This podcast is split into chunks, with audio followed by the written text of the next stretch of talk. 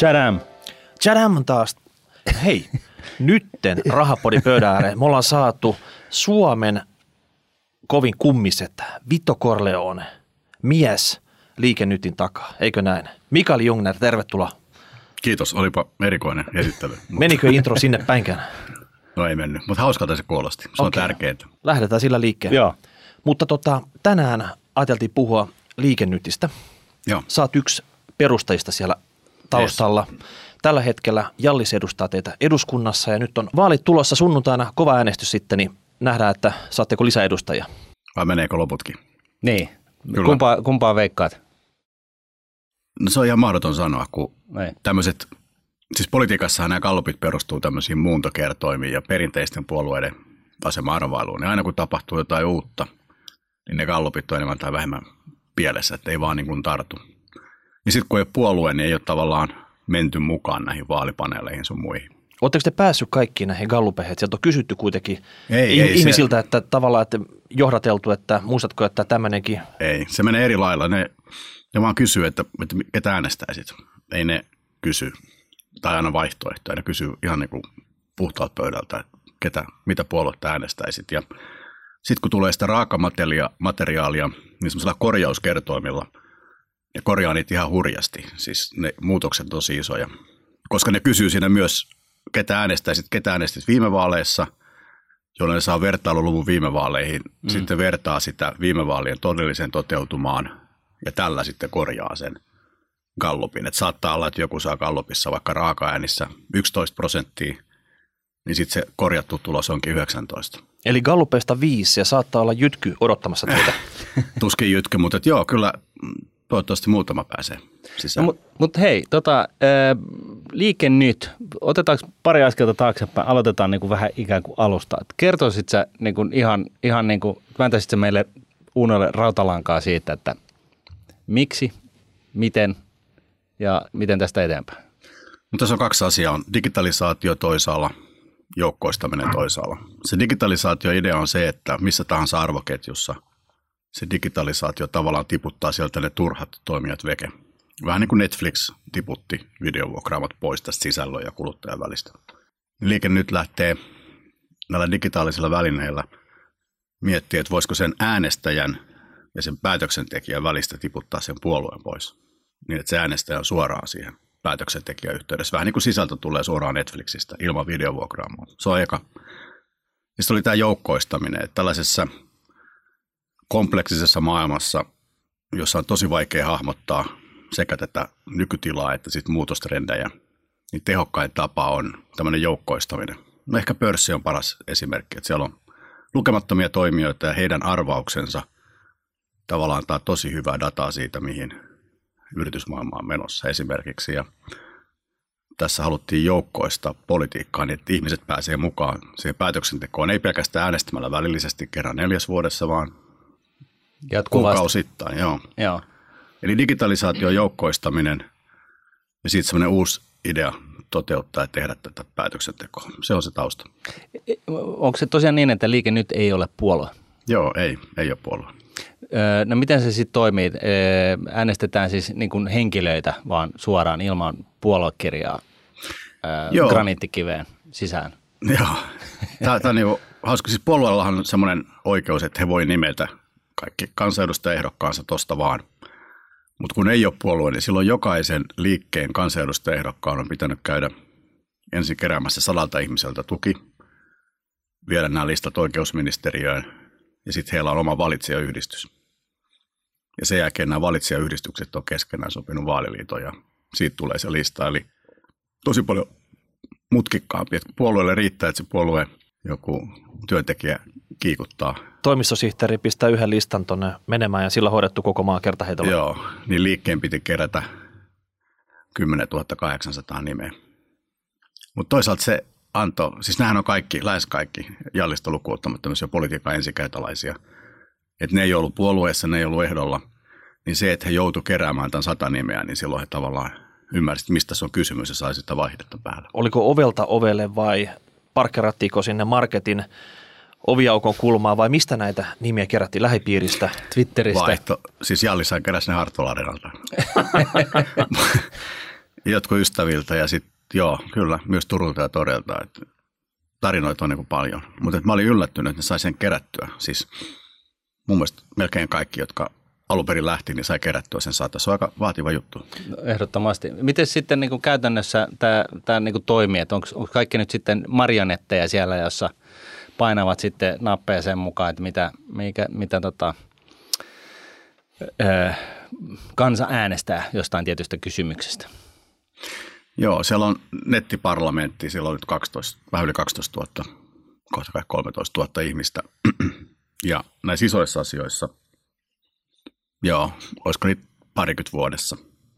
Mutta kansanedustajahan äänestää pitkälle toista tuhatta kertaa vuodessa, että se on 90 prosenttisesti pitäisi niinku itse keskenään miettiä ja sitten tulee nämä nettiparlamentissa nämä loput. Eli sieltä tulee vähän tämmöinen neuvoantava ääni nettiparlamentin kautta, vai onko se sitova? On se ihan sitova, joo. Siis ja. juridisesti se on neuvoantava, koska kansanedustaja on täysin itsenäinen, kukaan ei voi puuttua. Mutta kyllä jokainen ehdokas on sitoutunut siihen, että tulee noudattaa. Sitten jos se menee ihan niin kuin lähelle 50-50, niin totta kai sitten siinä on, tulee niin kuin harkinnanvaraa. Mutta loput on sitten sillä omalla harkinnalla. Eli nämä isot asiat, tyyli kaksi kertaa kuukaudessa tulee sieltä nettiparlamentista, kansanedustaja äänestää sen mukaan, mutta kaikissa lopuissa pitäisi sitten niiden edustajien keskenään sopia, mikä on eri juttu, koska silloin kun sä oot puolueen kansanedustaja – niin sähän äänestät kaikista niin kuin puolue käskee ja saat ehkä kymmenen kertaa vuodessa äänestää niin kuin itse haluat. Niin meillä on, että 20 kertaa vuodessa, niin kuin nettiparlamentti sanoi, loput niin kuin itse haluat, loput tuhat niin kuin itse haluat. Että tämä on niin kuin käännetty vähän niin kuin päälaille. Niin, että se on tavallaan, annetaan pikkusen tulla mukaan siihen päätöksentekoon, mutta se ei vaadi tämmöistä, se on kuitenkin harrastus tälle äänestäjälle, että hän ei tarvitse nyt täyspäiväisesti paneutuu sitten tuhat, tuhatta kertaa, että mitä, mitä se arvio tota... on se, että koska meillä, se ei mene vaan niin, että äänestetään, vaan se alustetaan, kerrotaan, mistä on kysymys, sitten on puoleen vastaan, sitten on keskustelua. Että se on semmoinen yli viikon prosessi ennen kuin äänestetään. Että ei niin kuin kylmiltään äänestetä, vaan ensin varmistetaan, että jokainen saa tietää asiaa, että miten se on, ja sitten siellä on joku, joka esittää kaikki vasta-argumentit ja sitten kaikki puoltoargumentit että ihmiset ei vaan tykkää, vaan että ne paneutuisi ja sitä kautta pääsisi sisään niin juttu. Mutta mut siis niin kun, väännä mulla nyt rautalankaa. Eli nyt sitten kun teitä pääsee sinne niin kun ikään kuin pakeille, niin tota, voiko kuka tahansa sitten käydä äänestämässä näistä eri asioista? siis 5,5 miljoonaa suomalaista voi sitten käydä äänestämässä – jostain isosta kysymyksestä mm. liikennytin kanavia pitkin ja sitten, Siellä on, joo, vai, vai, vai, onko siinä, vai miten tämä menee? Jos vaikka tulisi niin, että sanotaan, että tulisi vaikka viisi kansanedustajaa ja sitten kysymys, että haluatteko tulla mukaan hallitusneuvotteluihin, niin tämä asia menisi sinne nettiparlamenttiin, sinne tulee, että hallituksen kannattaa mennä tämän takia, hallituksen ei kannata mennä tämän takia, ja sitten on keskustelua, ja siitä äänestetään. Ja ne 12-13 000, ne on rekisteröitynyt sinne Eli ne on niin kuin ilmoittautunut, on tsekattu, että se on niin kuin suomalaiset IP-osoitteesta ja näin. Ja varmaan jatkossa, jos tulee isompia asioita, niin sitten siirrytään tämmöiseen pankkisalaukseen, että pitää niin kuin pankkitunnuksella kirjautua ja sitten sä voit kerran äänestää. Voinko mä liittyä siihen nettiparlamenttiin? Joo, kuka vaan voi liittyä. Et se on niin täysin kun, vapaa. Kunhan on suomalainen Joo. IP-osoite.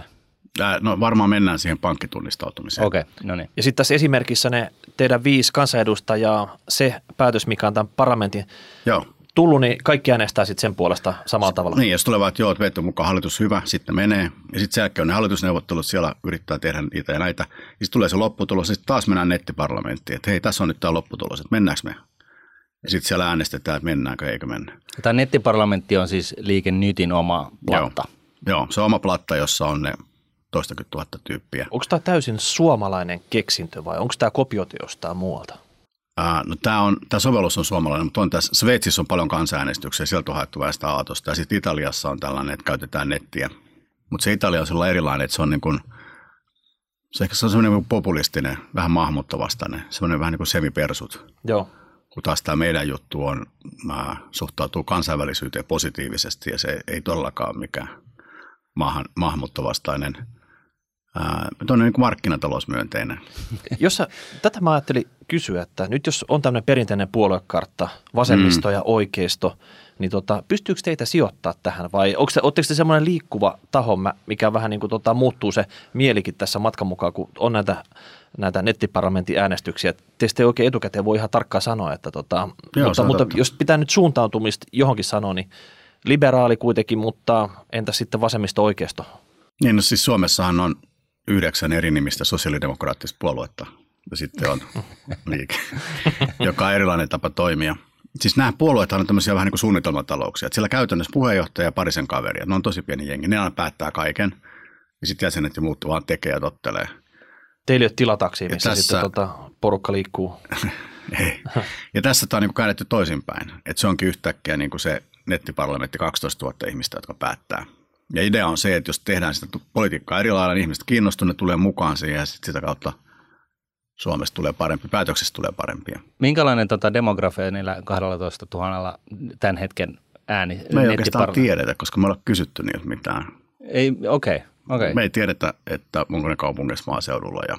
Et se voi olla äh, Lee Andersonin trollit sitten periaatteessa. Joo, mutta to, Suomesta todennäköisesti ei löydy niin monta. Nyt on sen verran vähän. Ja, siis tällaisia kyselyjä on tehty ja sieltä on, että se on tällaista, olisiko jotain 40 ja sitten plus tämmöistä vähän niin kuin vanhempaa ja sitten aika kaupunkilaista keskittynyt tänne pääkaupunkiseudulla. Mitäs oletteko tehnyt tarkkaa tilastotiedettä, että mitkä on nämä, jos me puhutaan vaikka vaalipiireistä, Helsinki, Uusimaa ja muut vaalipiirit Suomessa, niin mikä on todennäköisin, mistä saatte ehdokkaita läpi, tai oletteko tehnyt siellä vaalipiirin sisällä tämmöisiä jonkun toisen puolueen kanssa liittoutumia, Joo, jolla, jolla, tämmöisiä vaaliteknisiä juttuja millä tavalla? Joo, ei ole tehty. Vaaliteknisiä juttuja siis todennäköisesti on Uusimaa, Helsinki, Pirkanmaa. Ja sitten on, joo, Keski-Suomessa oli, äh, Etelä-Karjalassa. Mutta joo, Uusimaa on se kaikkein todennäköisin, koska siellä on matalin se äänestys, sisäänpääsyn raja. Joo. Siis kaikissa vaalipiireissä riittää 13 000 ääntä, että tulee valituksi yksi listalta. Okay. Mutta kun Uudellamaalla on lähemmäs niin kuin miljoona äänestäjää ja sitten jossain on luokkaa toista tuhatta, niin tietenkin täältä Uudeltamaalta on helpompi päästä. Onko pienpuolueen näkökulmasta, niin onko tämä vähän liian hajautunut, että se tämä, tämä kynnys vaikka nyt jossain pienemmässä vaalipiirissä on nostettu tälle todella korkealle, mikä ei ehkä suosi semmoisia startup-puolueita tai pieniä puolueita saada ehdokkaita läpi? Pitäisikö olla niin kuin vähemmän näitä vaalipiiriä ja tota, isompia? Joo, tottahan, tuosta aina puhutaan. Taru Tujusen kanssa ensimmäistä kertaa 30 vuoteen saatiin uudistettua, yhdistettyä vaalipiirejä joku kuusi vuotta sitten. Et se, se oli aika hieno saavutus, että siihen päin menoa joo. Mutta siis tämä liikkeen idea ei ole se niinku valta. Et se idea ei ole se, että tulee sata kansanedustajaa ja sitten otetaan valta Suomessa, vaan se idea on kokeilla käytännössä ja kehittää tämmöistä uudenlaista tapaa tehdä politiikkaa, jos ihmiset pääsee suoraan vaikuttaa. Ja silloin, että tuleeko niitä kaksi vai kymmenen, niin tavallaan olennaista se ei ole, kun se ei ole se valta, mitä siinä haetaan, vaan se on se uusi tapa toimia. Ja se menestys on sen takia tärkeää, että jos nyt tulisi muutama, niin sitten päästään kokeilemaan käytännössä. Päätetään vähän niin kuin MVP. Joo. Startupin MVP olisi ne muutamat, ja sitten päästään hiosta tuotetta eteenpäin. Minimum viable product. Joo, eli tavallaan mikä on se vähin määrä, että päästään niin pyörittämään tätä ja hakemaan niitä kokemuksia ja oppia. Se on kaksi, kaksi on se vähin määrä. Ja se toive on, että nämä herää puolueet, että hei kappas, toi toimii. Ja sitten ne kopioi. Ja se tavallaan disruptoi tämän politiikan. Että puolueet herää ja rupeaa kysymään edes jäseniltä ja mielellään kaikilta. Ja koko se tapa, jolla Suomi toimii, muuttuu. Ja nämä sata vuotta sitten elää näiden partaajien aatteet voidaan tuottaa vähän sivummalle.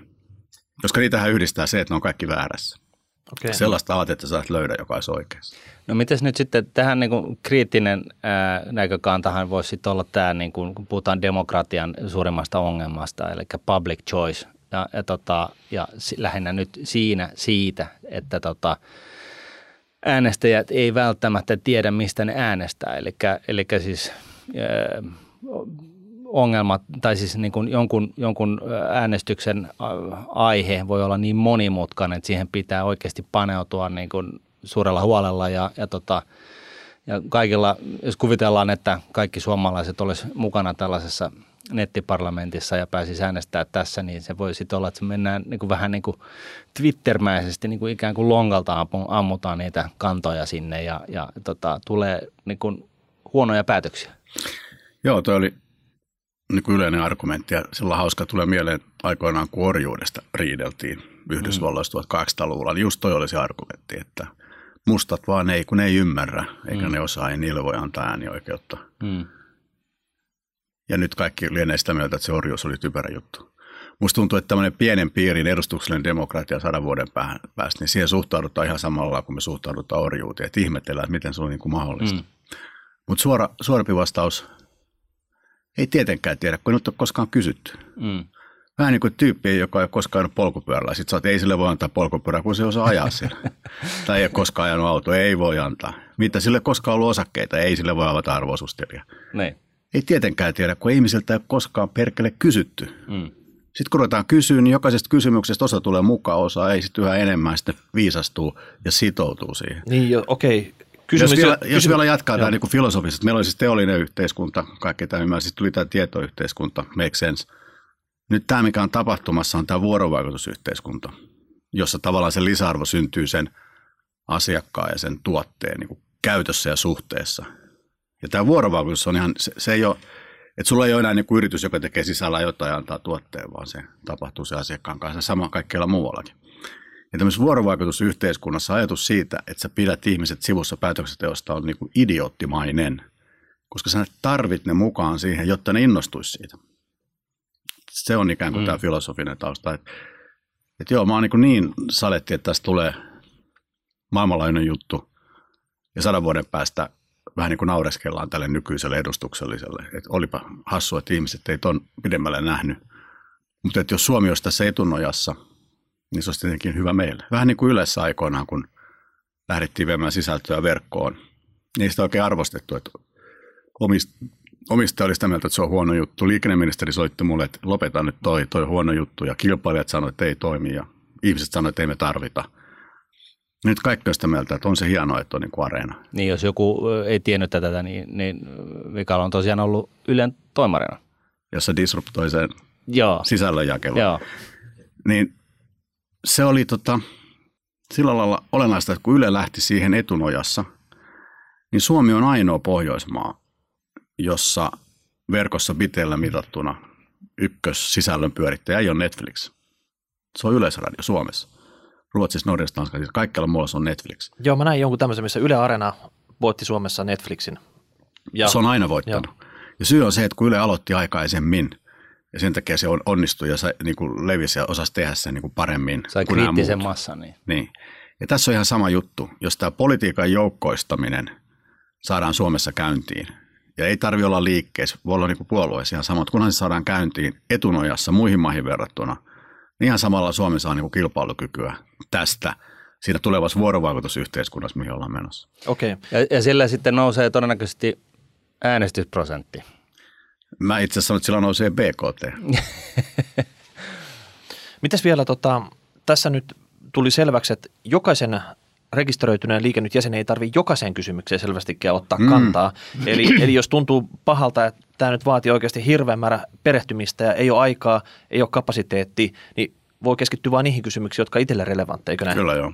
Tässä, me ollaan nyt siis vuoden verran tehty ja testattu tätä. Meillähän on nyt kaksi tämmöistä loikannutta kansanedustajaa on päästy kokeilemaan, niin noin 40 prosenttia osallistuu Joo. kuhunkin äänestykseen, mutta on aina eri 40. Mites tota, kun tuolta eduskunnasta tulee kuvamateriaalia, niin siellä on aina pöydillä metrikorkoiset paperipinot tätä materiaalia silloin, kun oikeasti valiokunnassa käsitellään asioita, niin onko tämä feikki? Onko siellä oikeasti joku oikeasti kahlaa semmoisia paperipinkkoja läpi vai tota, onko tämä nyt, annetaan, annetaan Ei, tota, on, kuva ulospäin, että siellä oikeasti nyt tota, perehdytään ja tehdään paljon hommia? Ei, se on, se on tota, varmaankin joko merkki laiskuudesta tai huonosta hallinnasta, koska kaikilla kansanedustajilla on iPadit ja ne käyttää niitä ja ne kokoukset ja sisällöt on viety sinne iPadeihin ja varmaan myös niin kuin läppäreihin. Ja silti, kun siellä on sellaista vähän niin kuin vanhan kansan tyyppiä, niin varuiksi jaetaan jokaisen, siis jokaisessa valiokunnassa jokaisella kansanedustajalla on vakiopaikka, aina sama paikka. Niin siihen jaetaan niitä papereita. Ja kun vuosia kuluu, niin jos te tee mitään sille paperipinolle, niin totta kai se kasvaa. Kun jotkut menee sinne, niin nehän aina joka päivä, kun tulee sinne, katsoo, ei tämmöinen paperi, joko ne ottaa sen mukaansa tai pistää paperin keräykseen mutta jotkut jättää ja antaa ne kertyä. Niin sitten kun on neljä vuotta istuttu, niin silloin on hirveä pino, joka johtuu vain ainoastaan siitä, että se kansanedustaja ei jaksanut tehdä niille papereille mitään. Eli mi- sillä, jolla on korkein pino, se on niin kuin voittaa periaatteessa. Ehkä niillä on joku tämmöinenkin kisa. Mutta siis siellä on myös sellaisia kansanedustajia, joilla jo pinon pino ei mitään. Ei ne tarvitse niitä, koska ne käyttää iPadia. Se olisiko, riippuu ihan kansanedustajasta. Olisiko tämä nyt ilmastotalkoot, että voitaisiin pikkuhiljaa tästä paperiprinttamisesta? On sitä työpaikallakin lopetettu sen ihan turha printtaamisen tekeminen, niin tota, myös eduskunnassa siirtyy samaan suuntaan. Pitäisi varmaan äänestää sinne vähän nuorempia tyyppejä, koska siis siellä on sellaista, joka ei oikein osaa käyttää näitä iPadeja. Onko sellaisia? On, on, on. Ja ne sitten turvautuu siihen paperiin. Joo. No nyt tota, kun sut on tähän rahapori piinapenkkiin roudattu, niin talous, kaikki osakkeisiin liittyvä, yritykset, ne on meidän lähellä sydäntä, niin mistä teidän ehdokkaista nyt saa semmoisen konsensuksen, että mitä mieltä te olette siitä vaikka Suomen tulevasta linjasta, että onko se niin kuin verot ylös, verot alas, ähm, tuet, perustulo, perustili, mitä, mitä kaikkea, sä voit, mitä, mitä kaikkea sä voit kertoa sitten, että mikä on se paketti, jos teidän ehdokkaista äänestää, Joo. niin ne isot linjat, mi- mihin sitoutuu sitten? No ehdokkaat, jokainen on vähän niin kuin omanlaisensa, että kannattaa niihin tutustua. Tämä isot linjat tulee, että tämä on niin kuin markkinatalousmyönteinen, mitä Suomessa on aika yllättävän vähän – siis avoimesti markkinatalousmyönteinen. Miksi se sanot noin? Siis miten? Mä sanon että sen takia, että me ollaan vai sen takia, että muut ei ole? Siis kumpaa tarkoitit? E, että muut ei ole. No eihän ne oikein ole. Että jos sä katsot nyt vaikka tätä keskustelua, vaikka sote-keskustelua, niin siellähän on niin kuin demonisoitu kaikki yritystoiminta. Ja yleensäkin tämmöinen yritystoiminnan ymmärrys aika niin kuin vähäistä. Jos joku tekee jotain voittoa, sitä ei oikein ymmärretä.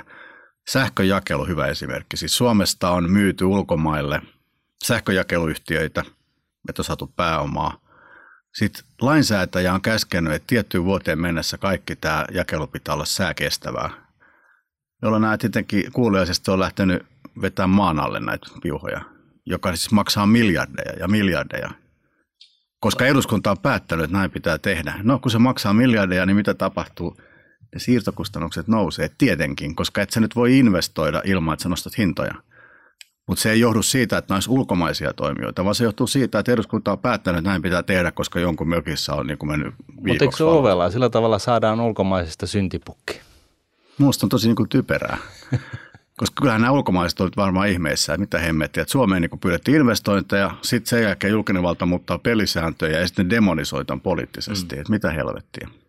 Siis tällaisessa, mä palaan tähän hienoon tiedon, kompleksisessa, nopeasti muuttuvassa maailmassa yritystoiminta on se avain onneen sen takia, että siinä se reagointi on niin kaikkein nopeinta ja se potentiaali innovaatiolle kaikkein parasta. Pitäisi päinvastoin niin kuin siirtää toimintoja sinne yritysmaailmaan, jotta saadaan tätä pumppua liikkeelle. Jos miettii vaikka koulutusta, että Suomi pistää miljardeja koulutukseen, niin mikä on se koulutus, tuonti, vienti? Kuinka paljon Suomi vie koulutusta? Jos mä paljon, paljon, paljon se vie sitten? Se oli tota, joku vuosi sitten, kun tähän paneudun, se oli muutamissa kymmenissä miljoonissa. Eli sulla on niin luokkaa 10 miljoonin panostukset, oot maailman paras, ja sitten sun vienti on kymmenissä miljoonissa. Voisi sanoa vaan Mm. Ja silloin oikeastaan hiffattiin, että se ongelma oli se, että kun ei voitu myydä niin tärkeimpiä tuotteita, eli tutkintoja. Nyt tämä on korjattu. Nyt Suomi voi myydä tutkintoja, jolloin on päästy vähän niin kuin eteenpäin. Vanhustenhoiva, eikö se pitäisi olla, jos tällä kerran no, ihmiset ikääntyy nopeammin kuin muualla maailmassa, niin sehän tarkoittaa, että se voisi olla liiketoiminnalla joku mahdollisuus. Niin että, jos, et, niin, että jos Suomi laittaa vanhustenhoidon eka kuntoon, luo siihen kunnon konsepti, se voidaan monistaa sitten muihin Euroopan maihin ja ottaa rahat sieltä. Dokrates on hyvä esimerkki. Dokrates on yksityinen syöpäsairaala. Tunnen hyvin, että sitä on pistänyt pystyyn. Se on Suomen suurin terveyspalvelujen viejä koska ulkomailta tulee ihmisiä sinne hoitoon. Esimerkiksi Ruotsissa valtio antaa niille seteliä, ne voi mennä minne vaan hoitoon hoitaakseen syöpänsä nopeasti. Ja näin ne tulee tänne Dokratekseen Suomeen. Ja se lääkäri Timo Joensuu, joka sen perusti, sanoi, että parasta oli se, että se oli aikaisemmin Hussilla, sanoit ihan hyvä, mutta sillä meni Hussilla kaksi päivää viikossa siihen tavallaan byrokratiaan. Nyt tuolla sille menee alle päivä. Eli se voi niin yli neljä päivää tehdä sitä se intohimoa, eli hoitaa syöpiä – kun julkisella oli vaan mahdollista tehdä sitä kolme päivää. Niin tällaiset hyödyt, jotka ei ole mitenkään aatteellisia eikä puolueisriippuvaisia, vaan ne vaan liittyy siihen organisaation muotoon ja tapaan. Eli yrittäminen nyt on vaan ketterämpää, niin se, että tätä ei tavallaan hyödynnetä sen takia, että joku partaa ja sata vuotta sitten ollut sitä mieltä, että valtio on parempi toimia, niin mun mielestä ihan perseestä. No, tarkoittaako tämä liikennytin osalta sitä, että esimerkiksi valtion budjetti, sitä pitäisi pienentää vähän joka puolelta, jotta tavallaan luotaisiin mahdollisuuksia siitä yri, yritystoiminnalle? Tämä markkinatalous oli siis tämä ensimmäinen tällainen yhdistävä. Me haluttiin pistää tämmöisiä arvoja, mitä me ollaan, että me ollaan kansainvälisiä markkinatalousmyönteisiä. Tavallaan niin kuin sosialistit voi perustaa oman liikkeensä, että ei tule tänne – mutta toinen oli sitten asiantuntijuus. Ja asiantuntijuus tarkoittaa sitä, että näissä konkreettisissa talousasioissa liike nyt luottaa tosi vahvasti valtiovarainministeriön näihin arvioihin ja suosituksiin. Millä kaikki ja muut ne, pu- puolueet sanoo, että ei näillä tee mitään pyyhkiä Nämä on arvovalintoja nämä näin. No siellä nyt to, to, totta kai VM vähän vetää aina sillä kotiin päin, että onhan ne, ne arvioi aina tulot vähän pienemmiksi varovaisuusperiaatteen mukaisesti ja yleensä aina budjetit on parempia kuin mitä VM arvioi. Tilanne on aina parempi kuin VM arvioi, mutta silti mun mielestä siellä on niin kuin Suomen paras asiantuntemus, Suomen paras niin kuin rutiini. Jos sieltä tulee niin kuin viestiä, että meillä on sitä kestävyysvajetta, niin silloin on turha kiistää, etteikö sitä olisi. No mitkä kestävyysvajeen ratkaisuksi teillä olisi sitten? Sehän aika pitkälti syntyvyydestä aiheutuu ja myös maahanmuutosta tämän tyyppisistä. Ei, niin. kyllä ihan niin kuin tavasta toimia. Siis siitä tavasta, jolla yhteiskunta on järjestetty. Että jos nyt katsot viimeistä kymmentä vuotta ja Ruotsia ja Suomea, niin Ruotsissahan, siis Suomessa oli ihan kuolle aivokäärä kymmenen vuotta. Samaan aikaan Ruotsin BKT on noussut 25-30 pinnaa. Eli koko Suomen sote kertaa kaksi, niin sen verran Ruotsi on onnistunut tekemään enemmän hyvinvointia kymmenes vuodessa verrattuna Suomeen. Sehän on ihan helvetin paljon. Joo. jolloin se kasvu on se juttu, että miten sä saat sen niin kuin kasvun käyntiin. Ja sitten sä rupeat vaan katsoa, että miten Ruotsissa on tehty eri lailla kuin Suomessa. Aika, aika usein tätä Ruotsi on se verrokki sitten. Että eikö se on hyvä verrokki, se on niin samanlainen. Mikä muu maa tee asioita oikein, kun aina Ruotsissa on jotain tapahtunut ja niitä tuodaan tänne. Mä tarkoitan sitä, että et ole ainoa, joka sanoo näin. Ei, siis ei kysymys ole siitä, että missä asiat tehdään oikein, vaan kysymys on siitä, että Ruotsi on niin samanlainen – että se, mikä toimii Ruotsissa, todennäköisesti toimii myös Suomessa ja siksi sitä käytetään. Se on niin kuin järkevää, mutta jos ottaa vaikka Uuden-Seelannin, jos on ollut sekä hyviä että huonoja, niin se, mitä Uudessa-Seelannissa, jossa on siis tämä englantilainen oikeusjärjestelmä, ihan erilainen kulttuuri, niin se, mikä Uudessa-Seelannissa toimii, niin se ei välttämättä toimi Suomessa, koska se kulttuuri on niin erilainen. Niin sen takia kannattaa benchmarkit hakea jostain vertailukelpoisesta, niin kuin Ruotsista. No, mutta on Ruotsissa huonoakin asioita. Ei kysymys ei ole siitä, mikä on hyvä vai huono, vaan siitä, että – se, mikä toimii Ruotsissa, todennäköisesti toimii myös Suomessa. Se, mikä toimii Uudessa-Seelannissa, saattaa toimia mm. myös Suomessa. Eli, Eli Ruotsista ne, mitkä rusinasta, pu, rusinat pullasta poimitaan ne parhaat yes. asiat sieltä ja Joo. muut, mitkä ei ole toiminut siellä, niin hei, se oli teidän kokeilu, pitäkää itsellänne. No se, mikä siellä on toiminut, niin siellä on toiminut, musta tuntuu, että tämä, no joo, tämä kansainvälistyminen ajatus, tämmöinen yritysmyönteisyys, mutta sitten myös niin kuin verotus, jota siellä on, siis myös demarit on ollut mukana keventämässä sitä verotusta. Selkeästi Suomessa on liian korkea kokonaisveroaste, 43. No korkeimmillaan 46, nyt se on tullut vähän alas. Ehkä joku 39 olisi oikein. Tällaisia asioita. Tai se, että miten sä saat niin porukkaa töihin. Nyt hyvä työllisyys paranee, mutta kyllähän selkeästi Suomi pitkään oli niin alityöllistynyt, että ihmisiä ei vaan löytänyt työelämään. Ja kysymys ei ollut siitä, että markkinat ei vedä, vaan siitä, että meidän järjestelmä oli rakennettu tavallaan niin pitää ihmisiä pois työelämästä. No mistä sitä nyt Nokian jälkeen, niin mistä Suomi ottaa tämmöisen uuden suunnan, hakee tämmöisen ison kasvupurskeen? Onko se metsäteollisuus, cleantech, johonkin ilmastojuttuun liittyvä vai joku insinööri, insinöörimaahan tämä on sitten, niin mistä me haetaan nyt semmoinen tota, iso vaihde silmään ja, ja tota, teidän opella sitten saadaan tota, BKT laukkamaan 3-4-5 pinnaa vuodessa? Siis nämä liikkeopithan ei sillä suoraan vaikuta, vaan välisesti siihen BKT. Ajatus on se, että jos ihmiset osallistuu tavallaan joukkoistetusti politiikan tekoon, niin tulee fiksumpia päätöksiä, sitoutuneempia ihmisiä ja yritykset voi enemmän luottaa siihen, mitä Suomessa on viiden tai kymmenen vuoden päästä, joka johtaa investointeihin ja sitä kautta BKT nousuun. Mutta kyllähän se niin kuin pihvi on tavallaan tämä niin kuin hiukan, että reseptit on niin kuin hukassa. Että kun joku jossain keksii jotain – niin mikä on se aika, että tästä ideasta syntyy joku tuote, joka skaalautuu markkinoille? No Suomessa varmaan aika pitkä, mutta jossain muussa maassa saattaa olla lyhyempi. Niin, siis se, se voisi niin olla lyhyempi ja se vähän niin kuin miettiä, että miten saisi sitä lyhennettyä. Mutta onhan täällä myös tosi hienoja tarinoita, että esimerkiksi tämä, mihin itse on, me ollaan siis Pyhtään kanssa tehty asioita ja siellä Pyhtäällä ja Kotkassa on kaksi tämmöistä suomalaista yritystä, jotka tekee muovitonta kartonkia, joka on ihan niin kuin mielenkiintoinen tässä muoviongelmista puhuvassa maailmassa, että, että tavallaan merkittävät toimijat onkin suomalaisia, jotka kykenevät tuottaa massamääräisesti täysin muovivapaata kartonkia, josta voi tehdä kertakäyttöastioita tai mitä nyt ikinä haluakaan. Voisi kuvitella, että siinä se markkina on aika huima nopea. Neste oli ihan hemmetin hyvä esimerkki.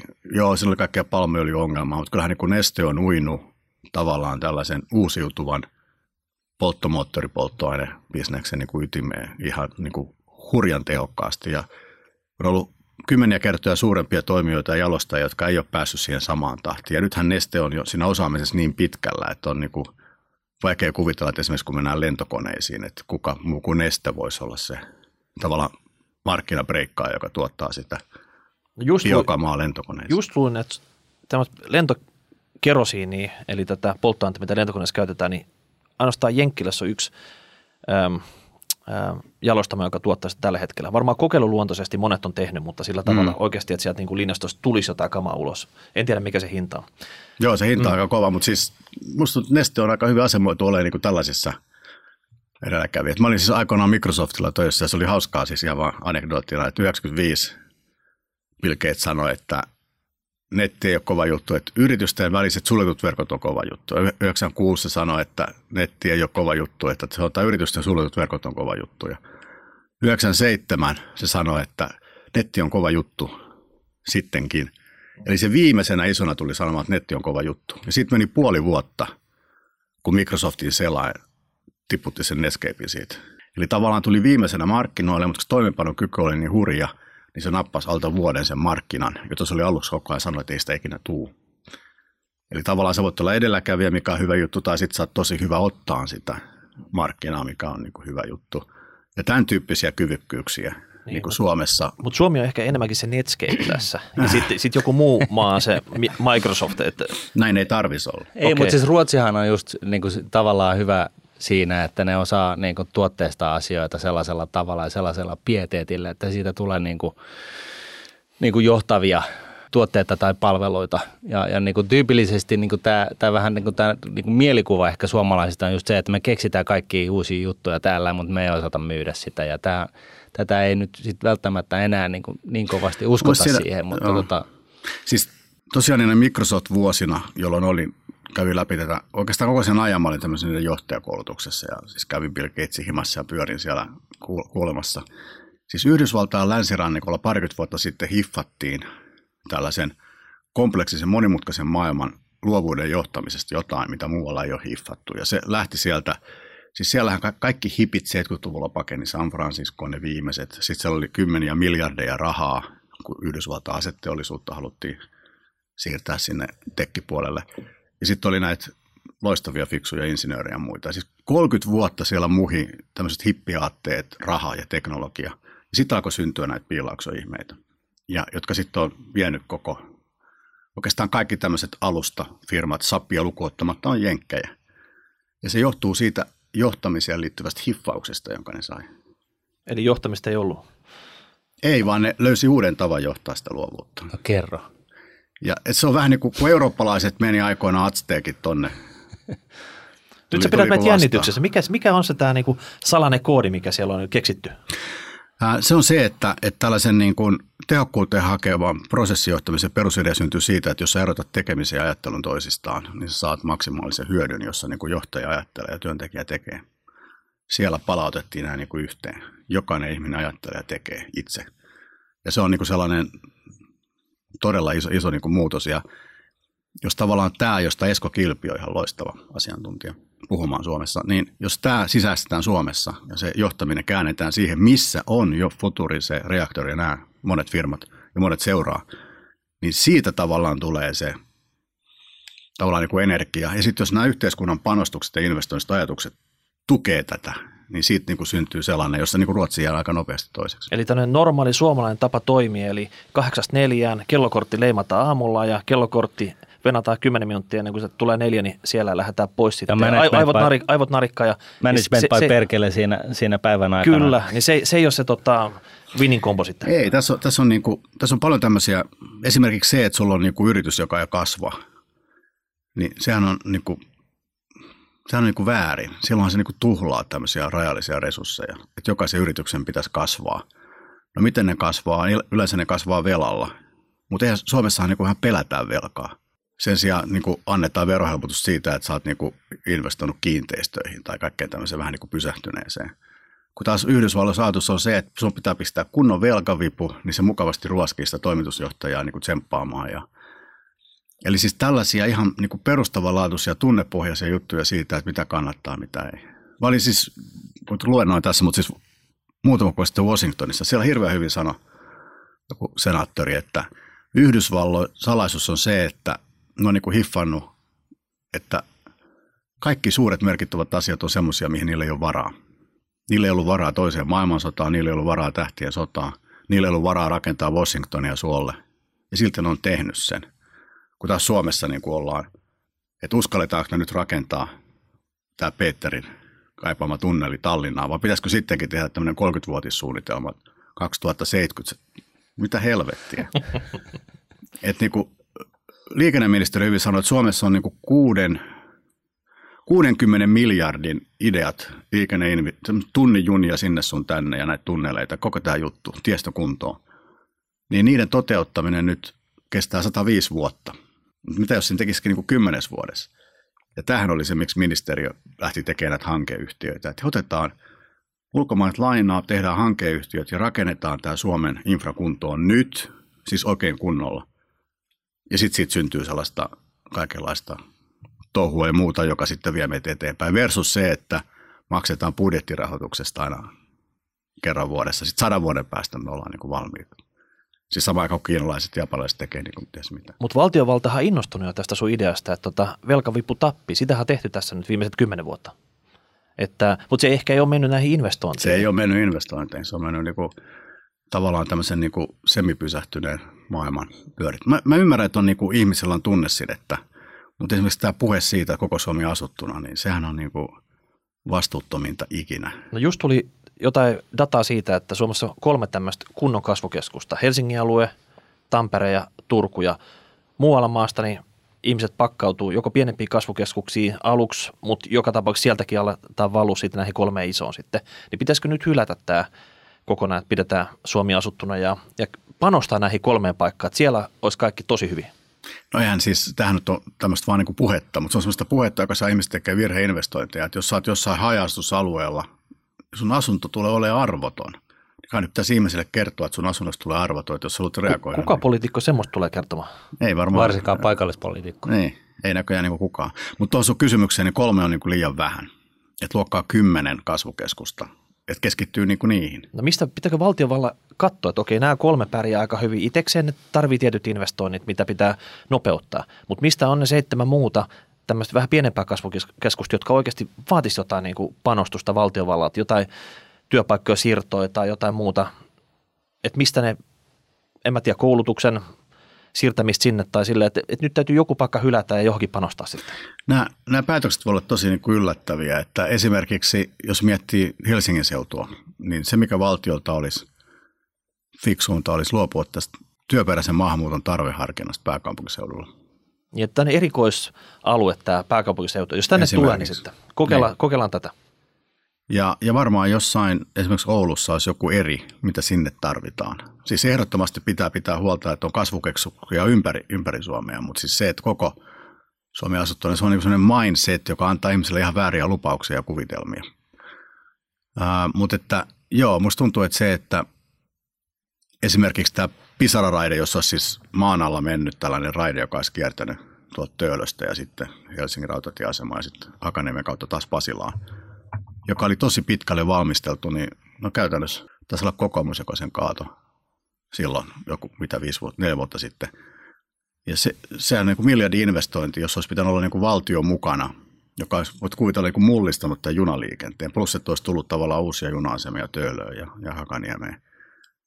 Ja varmasti olisi nostanut tätä energiatasoa täällä Helsingissä. No, eikö tämä vähän samalla kuin keskustatunneli, mitä nyt on tavallaan Helsinki mietitty, että tämä menee ehkä vähän kunnallispolitiikan puolelle, mutta tota, sekin Ei, on hyvä se, esimerkki, mm. että kyllä siis keskustatunneli varmaan Mä ymmärrän, että se oli joku poliittinen ja vihreät ei tykännyt autoista, mutta nyt kun katsoo jälkeenpäin, niin olisihan se pitänyt tehdä jo aikaa sitten. Mutta onko sun päämesitse, että nämä kaikki isot infrat, ne pitäisi oikeasti tehdä? Yes. Et ihan sama, että jos ei sitä ole pääomaa, sit velalla. Ja sitten, että niinku, lopettaa nyt himmailu ja oikeasti painaa kunnolla niinku tallan pohjaa. Just joo. Kun muistaa, että silloin kun kansakunta tekee asioita, johon sillä ei ole varaa, niin silloin se tekee oikein isoja asioita. Eli tämä on niin sillä voi kuulostaa ristiriitaiselta, mutta tässä on niin tärkeää, että se VM on täysin oikeassa siinä, että pitää niin vetää verotusta keveämmäksi ja tätä kestävyysvajetta alemmaksi. Ja sitten samaan aikaan pitäisi näillä hankeyhtiöillä, siis valtion omistamilla hankeyhtiöillä, lä- pistää näitä hankkeita liikkeelle nopeasti hakea siihen velkarahoitusta niin, että voitaisiin toteuttaa näitä liikenneinfrainvestointeja.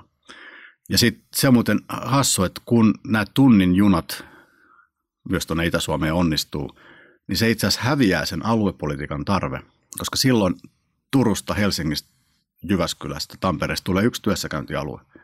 Jos sä tunnissa pääset näissä kaupungeissa toisiin, niin se on niin kuin yhtä työssäkäyntialuetta, jolloin itse asiassa häviää tämä niin kuin maakuntien ja kaupunkien raja. Ja myös se, että, pistetään tämä haja-asutusalueiden niin kuin verkkokunto. Metsäteollisuus tarvii sitä, ihmiset tarvii. Et musta tuntuu, että jos lopetetaan puhumasta koko Suomi asuttuna, lähdetään hakemaan sitä kasvua sieltä, mistä se voi tulla, ja pistetään haja-asutusalueiden tiekuntoon, niin se huomattavasti enemmän hyödyttää niitä haja ihmisiä kuin tämä nykyinen Onko se tie vai raide?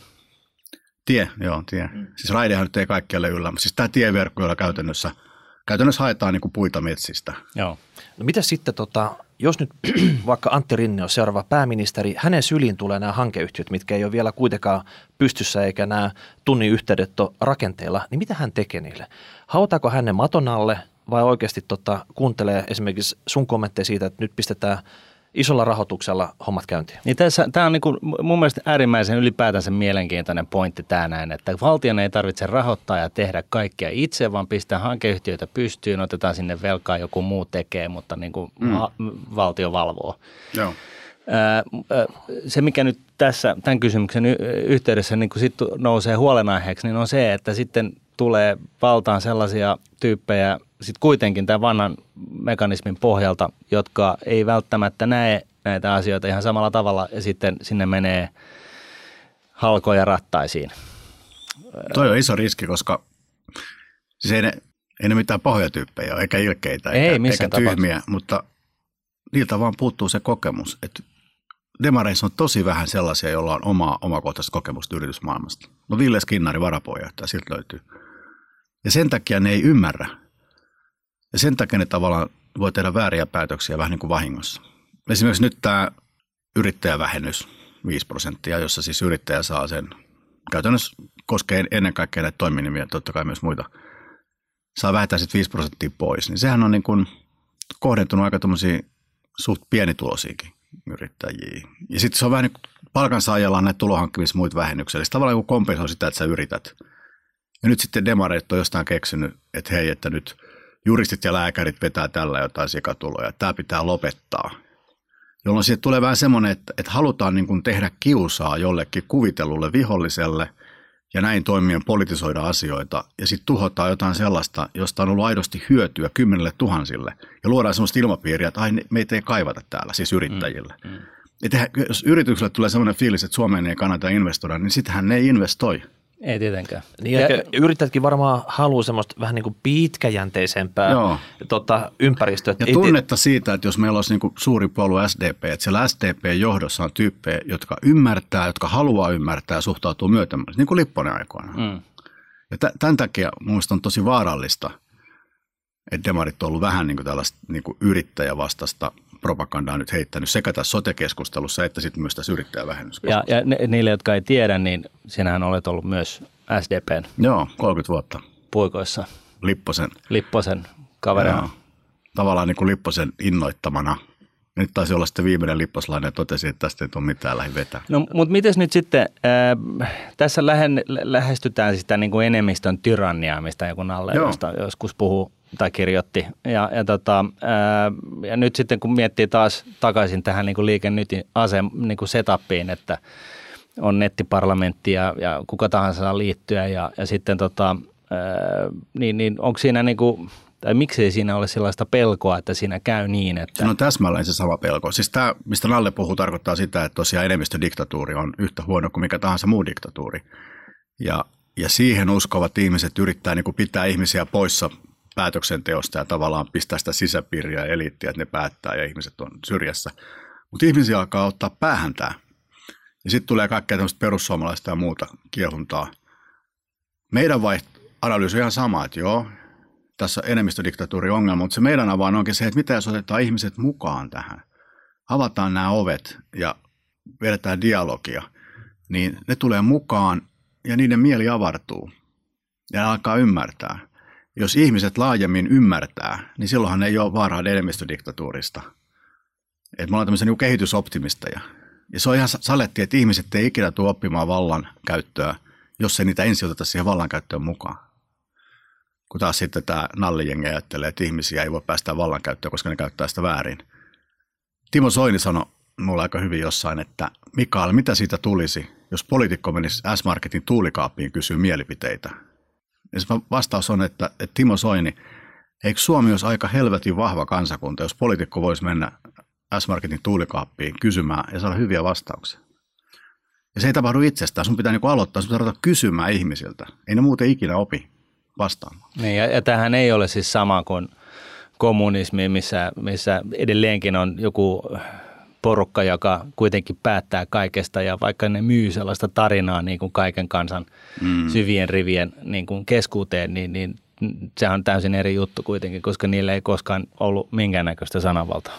Mm. Eikö totta? Myös hyvyyden, että mä tarvitsen niitä Suomen ainoita politiikassa jollakin lailla mukana olevia, joka aikoinaan pidätetty neuvostovastaisuudessa. Kaikki muut tuli jotenkin niin kontallaan. Meillä on täällä.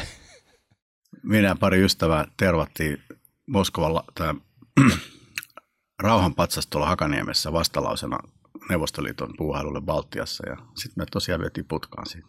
Kaikki on tullut kokeiltua siis. Joo. Ei, kun mulla oli siis tämmöinen joku tunne, varmaan johtuu tästä vaasalaisuudesta, tosi vahva tunnepohjainen antipatia kommunismia kohtaan, joka oli jopa osittain irrationaalista. Mitäs tota... Vähän niin kuin Ben Syskovitsilla. Mitä, mitäs vielä hei tästä, onko teillä nyt semmoisia kivenkovia äh, kynnyskysymyksiä, mitä te iskette Antille tai Petterille tai vaikka Jussille pöytää sitten, jos sinne hallitukseen haluatte ja teillä on tietty määrä edustajia, että, että niistä teette jousta, jos teidät halutaan mukaan?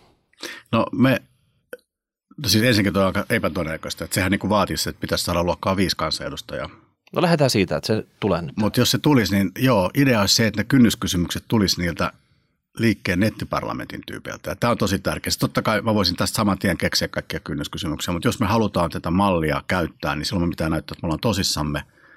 Ja silloin kaikkien hallitukseen menoon liittyviä isojen päätösten pitää tapahtua avoimesti siellä nettiparlamentissa. Että se nettiparlamentti päättää ja sitten liikkeen tyypit toteuttaa. No mitä, onko Antila ja Petterillä joku kassakaappisopimus jo valmiina?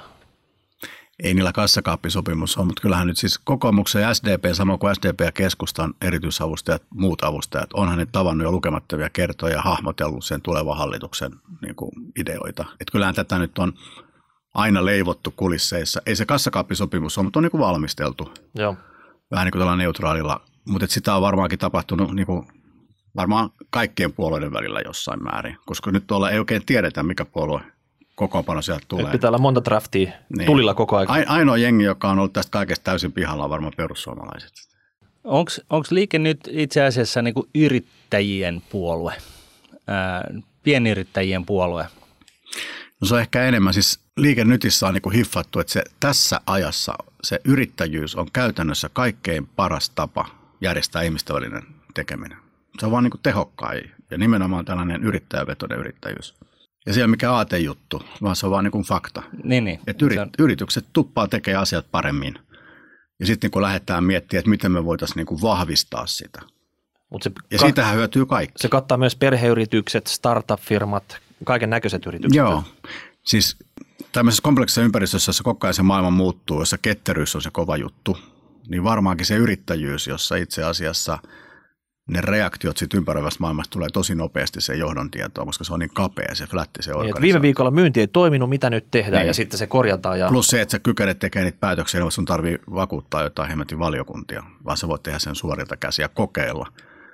Niin yrittäjyys on nyt vaan se kaikkein tehokkain tapa toimia tässä ajassa, joka ei johdu mistä aatteista, se on vaan niin kuin fakta, joka varmaan johtuu siitä tavasta, jolla se ihmisten vuorovaikutus on järjestetty siellä yrityksessä. No mitä sitä kautta niin kansankapitalismin jalkauttaminen kaikille suomalaisille, että, että työntekijät alkaisi ottaa steikkejä näistä yrityksistä, missä ne on tota, töissä, oli se sitten listattu tai listaamaton tai sun muuta, että voidaanko siinä ottaa nyt Ruotsista jollain tavalla mallia? Että... Ehdottomasti siis kansankapitalismin Suomen kannalta paras juttu on se, että ihmiset ostaessa osakkeita alkaa seurata ja ymmärtää, ottaa selvää. Et vähän sama, että kun liikkeen kautta tulet äänestää mukaan, niin sä alat ymmärtää.